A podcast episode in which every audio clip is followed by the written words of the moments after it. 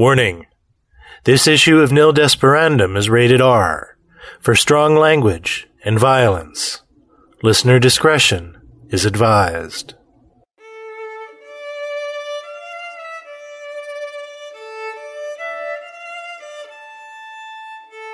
Nil Desperandum 8 Dioscuri by Edward Morris Part 1 Edward Morris was nominated for the 2005 British Science Fiction Association Award and for the 2009 Rhysling Award.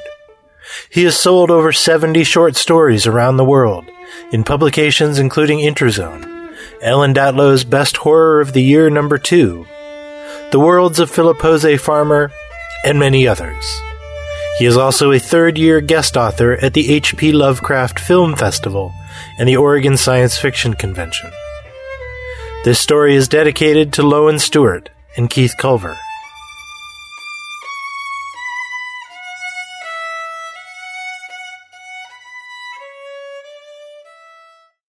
Dioscuri by Edward Morris.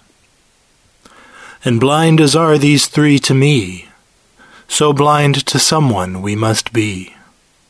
Walter de la Mare. National Institute of Biomedicine. Case number one five four seven three six six stroke one seven nine nine alpha. Exhibit H-15-alpha. Excerpted from private video Dr. Eugene Argenti.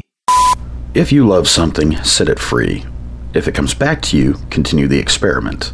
If it continues to run away, terminate it and rebuild. Rinse. Repeat step one. This is the way of pure science. We may think we love those not born of man and woman, the way we think we love a long-time family pet, but neither are ensouled. Not even when they think they are. Why did these two run away from their adoptive homes where we inserted them as infants, as though anywhere else would have been any better? They were young boys.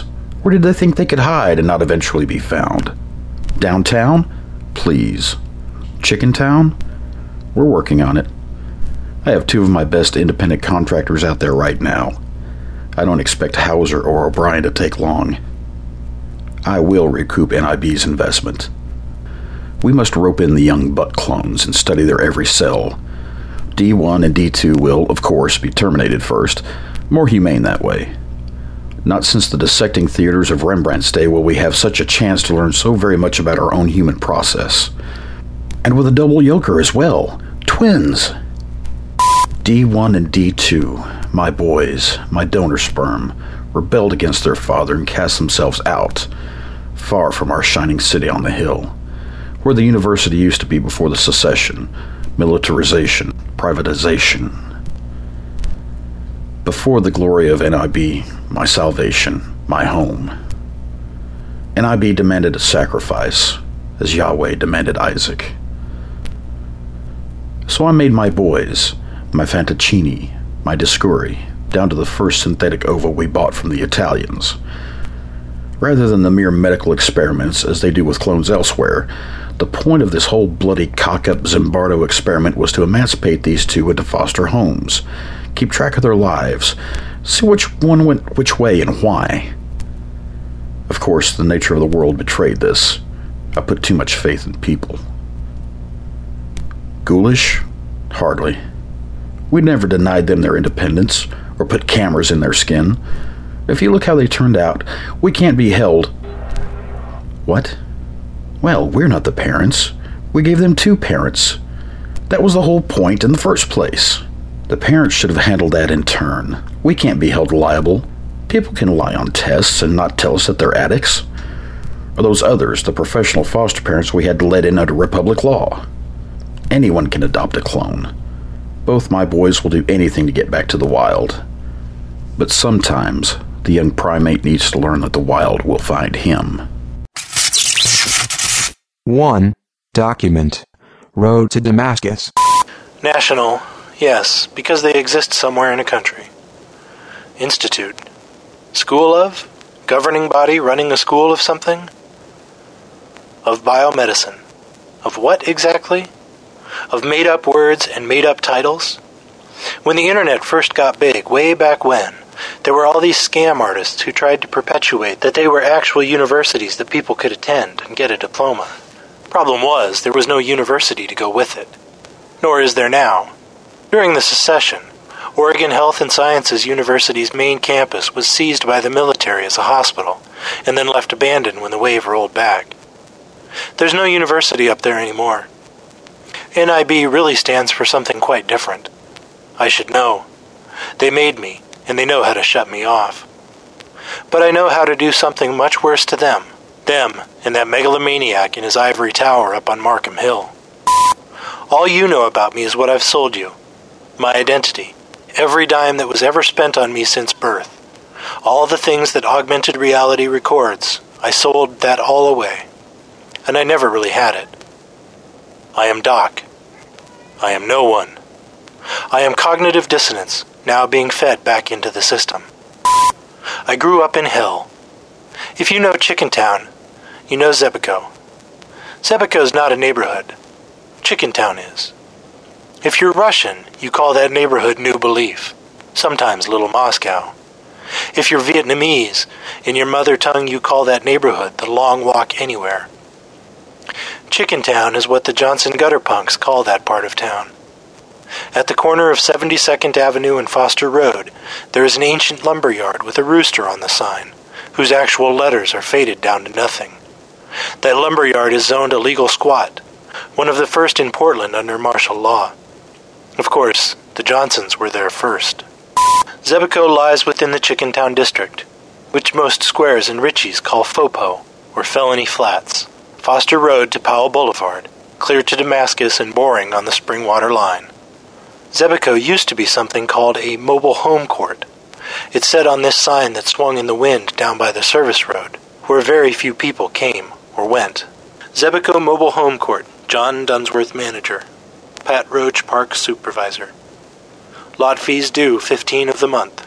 No firearms, dope, unnatural animals. I learned to read from signs like that, but some of the words had no meaning. No one ever came and changed the sign. The trailers and old trucking containers people made into houses were all up on layer after layer of blocks and boulders and pallets. Everything looked abandoned. Very little was. The biker gangs were the only law. People used to grave rob in the boneyard at the end of my block and do things to the bodies. Hexers used to squat in the crypts there. Once in a while, some wise ass would put up a sign in a mausoleum window, closed for renovations. One time we found a head in the yard. Mrs. Tanner got a big biker she knew to come down and dispose of it.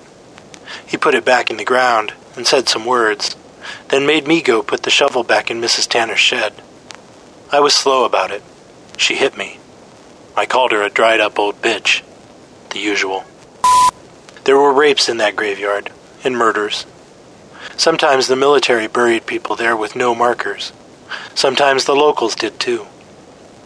Sometimes the locals' kills wore khaki, but for every one of those there were ten more of the other.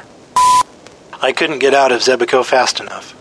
I sold my adoptive birth certificate, the fake one I found out later, to some Mexican weed farmer in Bend when I was 19. That right there was the first time the feds took notice of me since that's considered an act of terrorism. When you commit that particular crime, as so many kids of my age were doing then, you forfeit all citizenship, and, I later learned, also are legally declaring yourself as something called an enemy combatant, whatever that means. It was my own stupid fault, and it took some time to talk my way out of. But I thought I had. No, seriously. I remember that before they got me and broke me, I woke up sprawled on my own love seat. There was an unfinished jug of cheap California wine sitting on the coffee table, and a girl's phone number. My pants were on. I couldn't have gotten in that much trouble. All I did was go out for breakfast, and it changed my whole world view.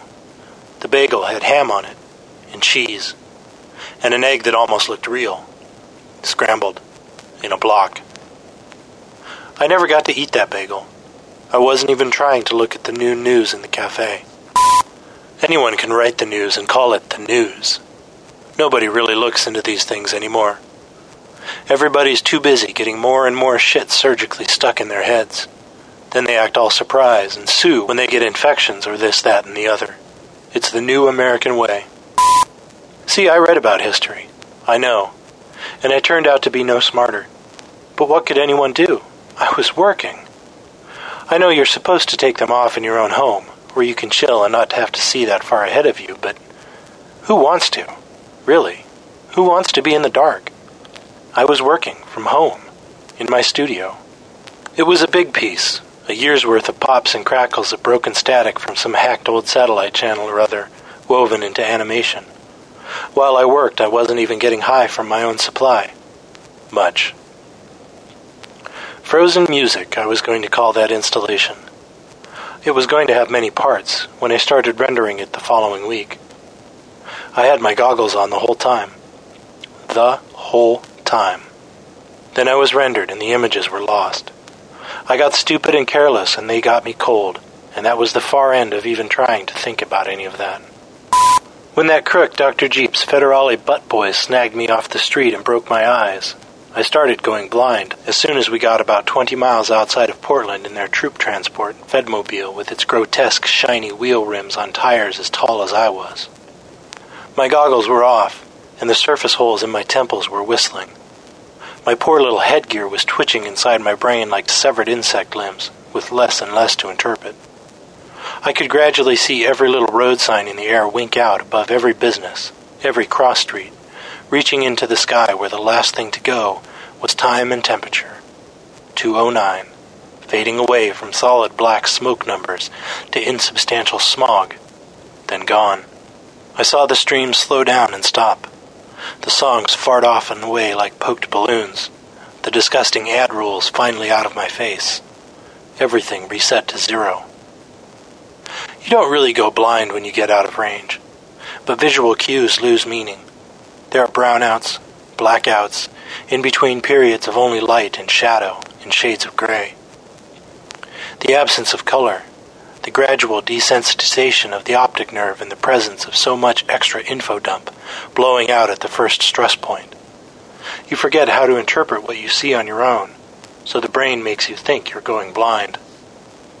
You never really do, not for very long. But try telling me that then. Yeah, those feds who had me were really good dudes, all right. They liked to nab orphan babies with cleft palates and club feet out of Nihonmaki and Gresham and everywhere and sell them to Dr. Jeep for research. Not that different from the way it seemed like everybody in the world but my fosters, with or without all their bullshit, did it. No one could do anything about anything anymore. Not since the secession, since Washington, D.C. took back the reins and busted the West Coast back to territories that had to be readmitted. There was no manpower to spare for this kind of thing. It was happening everywhere. The future was going backward. All I had were my note pains, my persistent internal memory, my easy ends and monstrous pride, and the blind, blind eye I turned on everything while I took it all for granted. We were headed out of town fast. I was about to be erased, or at least come back in no shape to be anything but dragged out into the nearest street and shot. They knew it, too. I fucked up bad. Neither of them got their checks for two months running, while the weekly papers investigated those anonymous photos I sold them straight from my eyes. Yeah, I said it. That's how I used to make my living, when no one was buying hacks or paintings. I was a snitch. But never to the cops. Only the press, especially the younger and more voluptuous members of it, who let me crash on their couches while my headgear was downloading what it had to tell. Who knew I'd ever leave Portland for anything anytime soon? I hadn't been out of town since I moved there. Nobody ever left Portland anymore except Richie's. Nobody could. I had bigger problems. On top of the atrophy, worse than I imagined, one of the feds, thing number one if memory serves, took off the outer frames from their elastic band around my head and crunched them up in his fist. This was my generation's answer to the old cop routine of taking someone out in the sticks, beating the shit out of them, and making them walk back into town sans shoes. Now I had no depth of visual field, at least not in the way I was used to. Insult to injury. You know the old cop bullshit. One of the last things I saw was the regulation FBI tub thumper pulse pistol holstered under Thing Number Two's right shoulder. Thing Number Two didn't really care that I saw the cannon. Oh, hey, look, he's still blinking. Bet you'd like to take this from me and beat me with the wrong end. You start crying and whining before we dump you, this goes right up your ass. Shouldn't have taken our pictures with them goggles so many times, Doc, the other one snarled. You never get my good side anywhere my wife wouldn't want to see me. What kind of photographer you supposed to be? Hell, we're patrons of the arts, ain't that right? Doing everybody a favor. By then I knew full well I couldn't get a rise out of either Fed. They were hard babies. I knew this was my last ride. I'd kind of given up on just about everything anyway, at that point.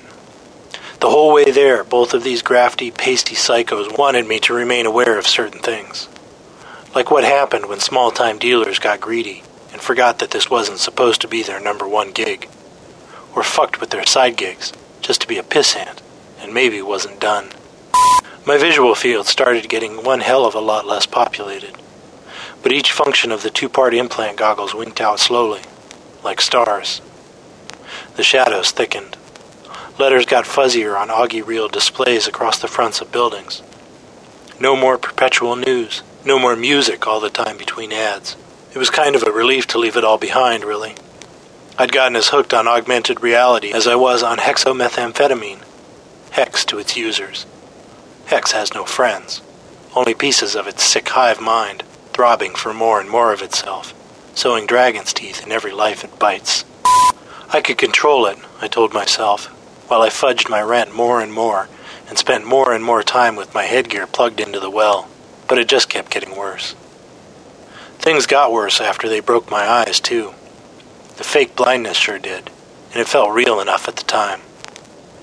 The two feds knew me.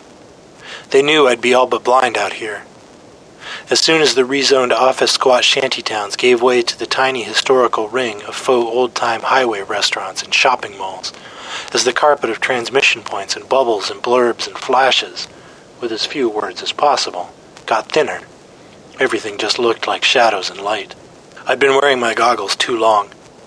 Taking them off, after the fifth day of work, even without the new interruption, would have required a stern lecture from an intern at the Old Town Clinic probably in a language other than my own. There were no clinic interns out here in this giant rolling thunderbeast of a military sport limo with no knobs on the back doors. There were no towers anywhere either. No lamps with a wireless dish somewhere in their streetlight parabolic reflectors to bounce and beam the sweet life giving bandwidth back through my spine. No wireless transmission points of any kind where we were going. I had to remember that I could still see, Maybe only shadows and light, but better than a sharp stick in the eye. By then, there were military checkpoints. From there, the whole way into Damascus, or whatever little shitpot hex town we were closest to, at my best guess. As soon as the soldiers were knocking on Thing 1's windshield, Thing 1 was flashing his cred. I tried to focus on the motion. It was hard.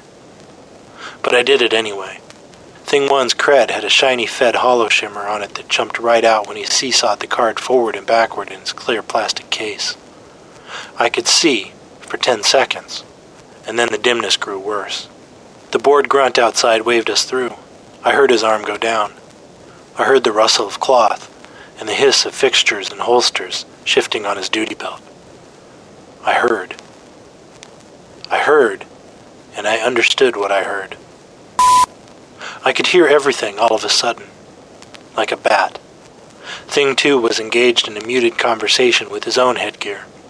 Meanwhile, I looked around, around, around for the glowing oasis of one public works streetlight lamp core somewhere in a light pole on a traffic island, just to tell me where I was near. No. If I was going to make it home after Thing 1 and Thing 2 got done beating the shit out of me, I was going to need to find a cane. Or a guide or something. I closed my eyes in the back seat of my latest involuntary ride from the government, trying to resign myself to everything I'd bought. They were taking me somewhere with no lights, to watch me bash myself to death stumbling around in the dark. I knew that one day my number for this would come up, just not how. I kept my face a dead mask. I'd laugh about this later when I walked. At the moment, I could barely see. It was the price one paid for living in the city and getting anywhere. Really, doing anything. How's that little side business working out since you transferred to the Portland field office? I asked Thing 2. I mean NIB. The factory. What do you get, like a thousand dollars per kid you turn in? What do your scientist pals even use those kids for anyway? Is it really too? I smelled burning rubber and pitched forward in my seat. The two feds barked laughter, odd laughter that felt out of place at first and then began to chill me more and more. The factory, he says. Kid, you were born there. You and your twin bred a test tube. Heh. What? He knew just where to stick the knife in which kid who always knew he was a Foster Road foster kid, stuck on the road to Damascus for now and ever with scales welded to his eyes and no angels anywhere. He didn't answer. I shuddered to the core of my spinal column, behind my eyes, the gibbering pit of my stomach, as my heart turned over harder, harder, harder at the words. What do you think? Right about here look good? Thing one was still driving. His chuckle was nothing I ever wanted to hear again. A little farther. When he spoke, the gas pedal screamed like something being skinned, and I bucked backward in my seat as my teeth clicked on my tongue. The blood tasted bright red. I could see the color in front of me. It didn't help. Somehow, Thing 2, whose name I finally sorta remembered was O'Brien or something, managed to get my door open with me trying to bite as many pieces out of him as possible. But they'd cuffed me. Oh, they'd cuffed me. Both of their hands made a palm strike, flat out and back. So long, Doc. We'll keep your pet reporter warm for you. I was airborne for an all too brief period. Then the field of stars came up everywhere, and my face met the thud. Airborne again. Longer that time. Too long. Then I hit my head hard enough to go truly blind. I knew that much. I could be at peace with it. I could sleep. Sleep. I came to someplace darker, hearing sounds I couldn't understand, smelling a colony of mold. I could feel that my goggles were gone. My eyes. Blink, blink, rub, rub. Nothing. Dark. There was someone standing close. Smelled like a woman. A sick one. I heard her voice raspy and broken, a jagged bottleneck slicing a throat, and the rush of winter wind it made from the esophagus. You can hear me, yes? Russian. Maybe Ukrainian. Older than anything. Move foot, a hand, something. Give me sign. I heard her hands clap together twice, sharply. I choked back a few weird noises and tried to say something, feverishly flapping my left hand and right foot. I hear, I hear. Good. Then the worst pain I have ever experienced surpassed my ability to describe anything. It leveled off a bit. White then, not dark. Burning bright bleach white. I turned within the pain, then fell from it into whirling gas clouds of that gravity, that planet of pain that pulped my brain for more time I couldn't remember. Then, in the dark, I came to.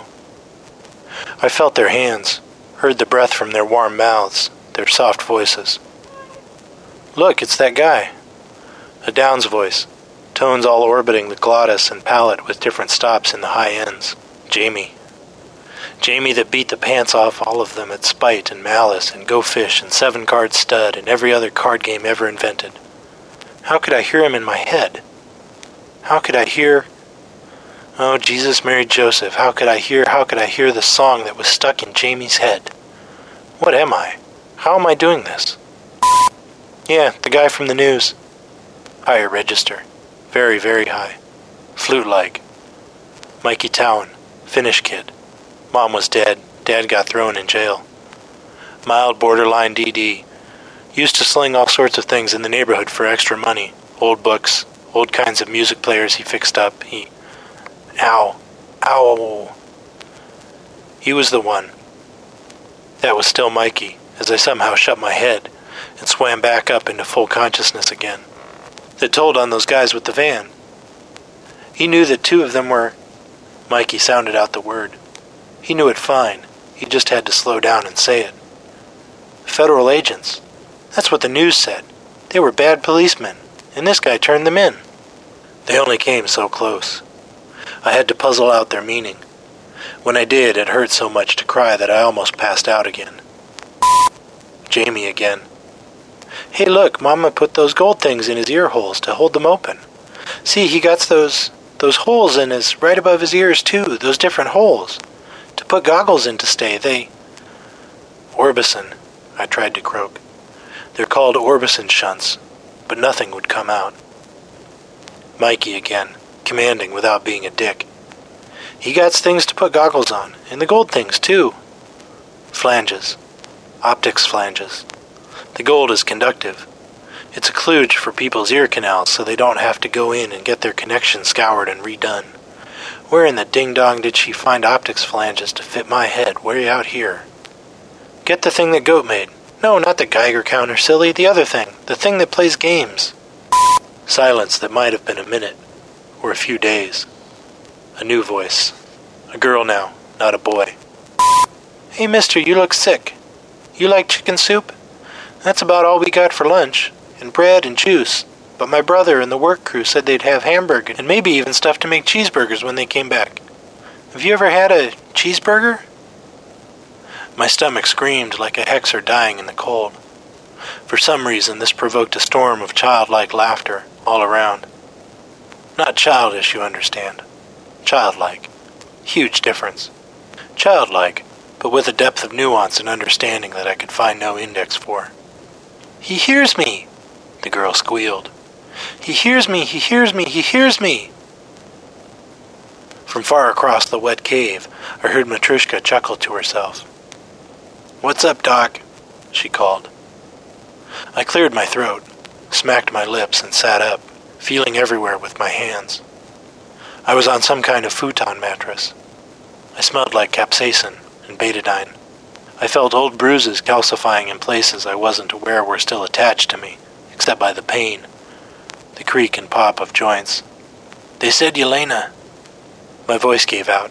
I backed up and tried again pointing my face toward the last direction where her voice had come from.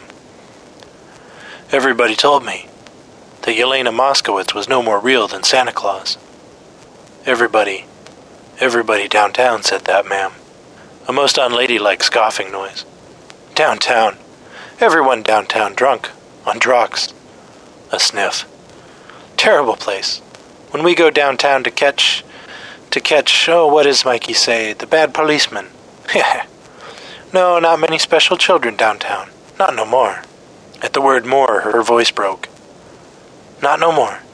Downtown just one of first infanticide clusters. No legend is Matryoshka, is Dr. Moskowitz. No, I am no legend. I heard a fist pounding on something. I am activist. You are John Locke. He say that when the law is the law of the jungle, every person become God's instrument to put it right. God give mind, boy. But we must use mind. The children had all heard her start up and gone back to what they were doing. I could hear them all around, pulling things apart, putting things together. From somewhere, metal wash basin sounds that could only be a load of dirty dishes clacked out castanets to a ragged chorus of Iko Iko. So you bust them out of NIB and bring them here. It was a little hard to hear, to believe, with my mind trying to ravel itself from the last thing that happened to me. Me, my sons, others. You have medical facilities?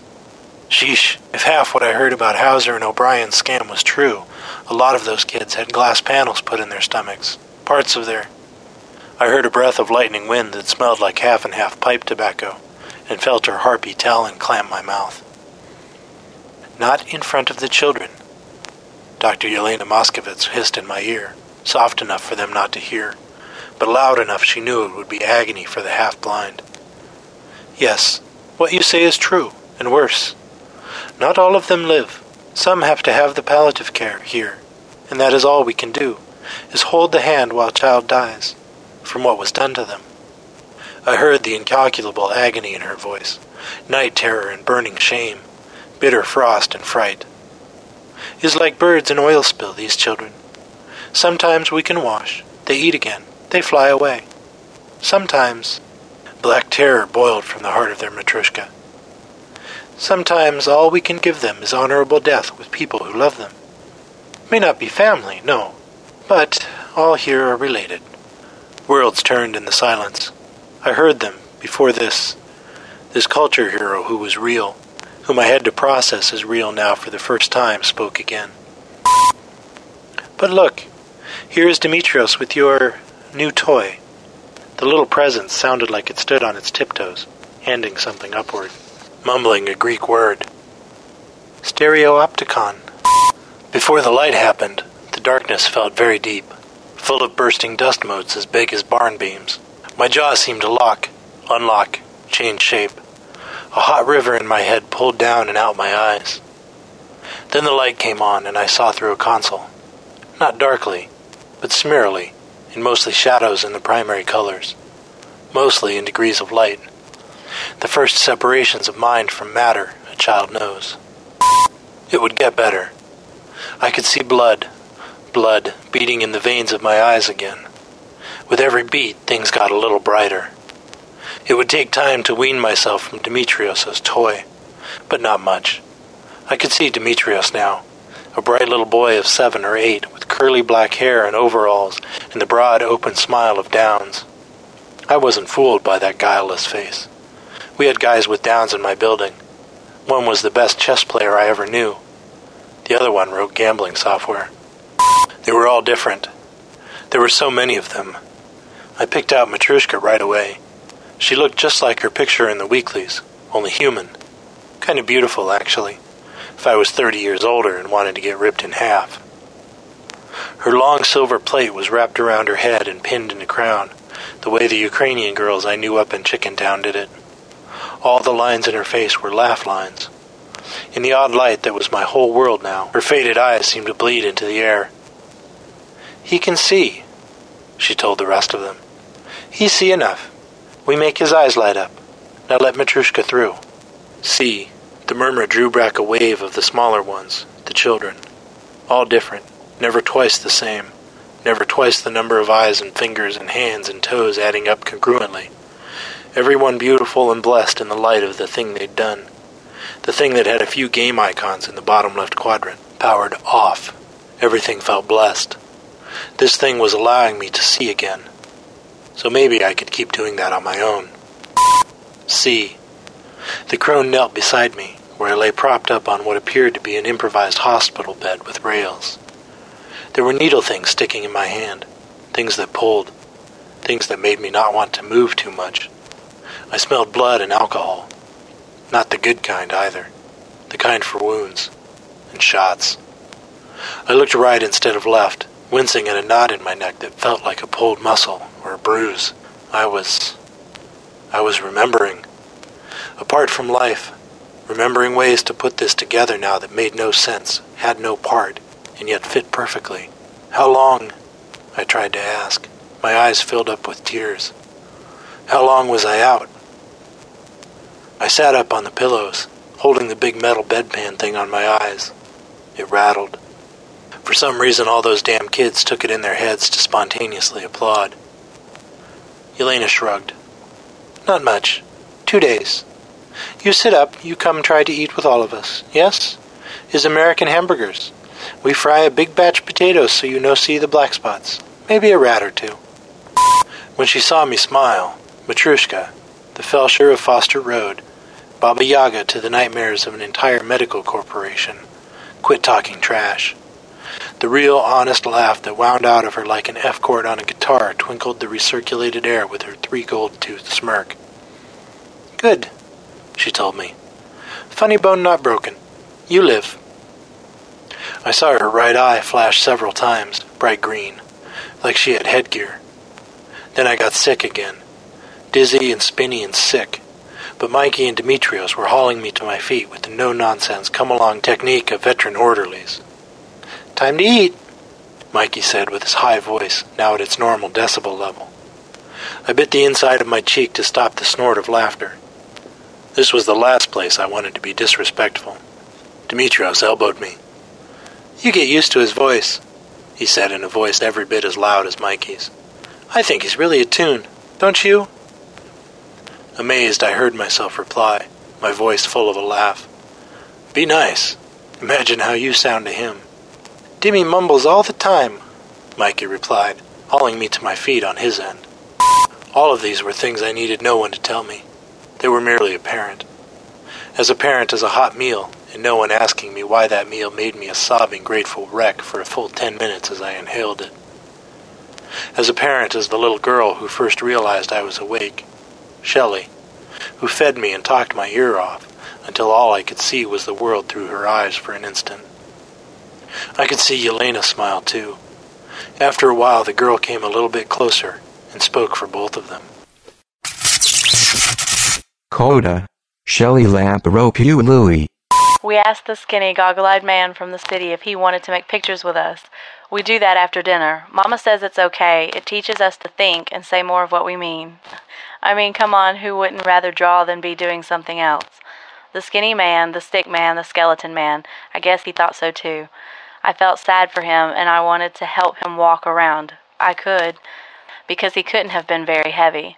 From the game box eyes Matryoshka gave the skeleton man to wear, I heard the sounds of the little opticrystal thingy getting cold, cold, cold, too cold to touch without the box around it. That was Demi's old game deck box, the one he tried to fix when he got it from that river rat who came through on the last barge. I'd like to make pictures with you. I'd like that more than anything in the whole world, Doc told me in his weird voice. So I handed him all the big cardboards that Matryoshka gives us to make pictures on and the crowns we all made together with hot paraffin and all different berries and grasses and stones crumbled up. Doc didn't quite look like he knew what to make out of any of it, maybe because he just kept crying and crying the whole time he was making us the most beautiful pictures I ever saw in my whole life, and I'm 11. Pictures of the city, like Mama talks about, buildings so tall they went up past the clouds and shone in the sun and went down into the river or floated in the air. I knew Doc was an angel as soon as I saw him draw a picture. He had to be an angel. No person could draw that good. I know. I saw with my own two eyes.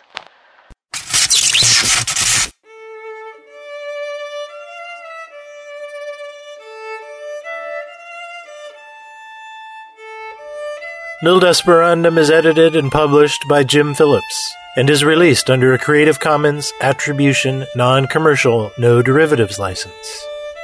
Audio production in cooperation with the Bear Crawling Nation. Engineer Hugh Morrison and executive producer Charles McFall.